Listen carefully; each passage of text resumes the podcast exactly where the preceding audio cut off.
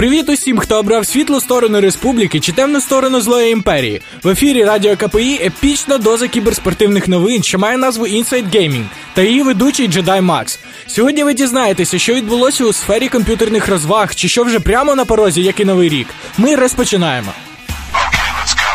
Декілька днів назад закінчився турнір World Cyber Games 2012 в Куншані. Від цьогорічного івенту залежало багато речей. А саме, чи здатен ВЦГ конкурувати з такими лан-гігантами, як DreamHack, Intel Extreme Masters, MLG та IPL?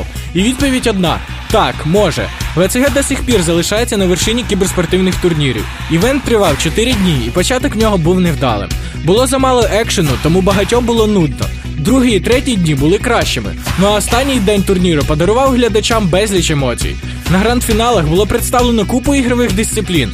Близько сотні гравців виходили на сцену для нагородження. Всі, хто пропустили івент, можуть передивитися записи та результати івенту на ігрових порталах. Також нещодавно було підраховано кількість переможців з кожної країни протягом останніх 10 років. Беззаперечним лідером є Південна Корея. Ну хто б сумнівався? США та Німеччина змагаються за друге місце. На шостому місці закріпилася Росія. А от наша ненька Україна сповзла до 20-го. Саме це має стати приводом для наполегливіших тренувань КПІшних кіберспортсменів. І можливо наступного року саме КПІшники дадуть жару на ВЦГ. Івент живий, як і 11 років назад.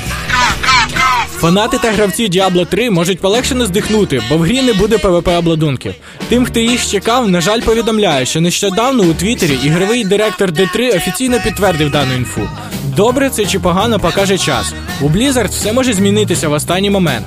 Як на мене, то гра і так не досить збалансована для проведення ПВП боїв, і ніякий новий шмот тут і не потрібен. Краще хай повиправляють мега зброю та одяг, що генерується самою грою. Хоч і легендарні речі випадають вкрай рідко, зате на ігровому аукціоні можна зустріти речі з ціною викупу близько 1 мільярду. Лише нещодавно закінчився турнір IGN Pro League 5, як уже стала відома дата старту шостого сезону. Журналісти одного з ігрових ресурсів взяли інтерв'ю у головного менеджера ліги Девіда Тінга, котрий поділився планами на майбутнє. Головною ж новиною стало місце проведення. Турнір повертається до Лас-Вегасу і починається 28 березня наступного року. Отже, кінця світу не буде. Бажаючі можуть подивитися запис інтерв'ю на Ютубі. Знання англійської мови є необхідною умовою. Власники ліцензійних ігор, бережіть свої аккаунти, але знайте, що їх також бережуть і працівники правоохоронних органів. World of Tanks постала в центрі доволі дивного скандалу. В Росії до служителів закону звернувся гравець ВОД заявою про те, що в нього вкрали віртуальний танк, і не один.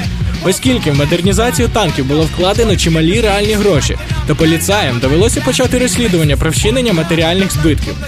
Начальник відділу по розкриттю злочинів у сфері високих технологій відмітив, що по факту крадіжки ведеться розслідування. Також начальник повідомив, що танк уже не існує у віртуальному просторі, його було продано. Отже, не давайте свої аккаунти незнайомим дядям, а то будете без своїх віртуальних задоволень. Я тільки не пройшов Assassin's Creed 3 і Hitman Absolution, як в інтернеті з'явилася інфа про продовження кожної з ігор. Ubisoft розпочали опитування про те, які події гравці хотіли бачити у наступній частині. А Square Enix разом із IO Interactive вже розробляють продовження пригод про агента 47-го. Життя не зупиняється ні на мить, тому я думаю, що вихід сиквелів до вище наведених ігор не змусить нас довго чекати.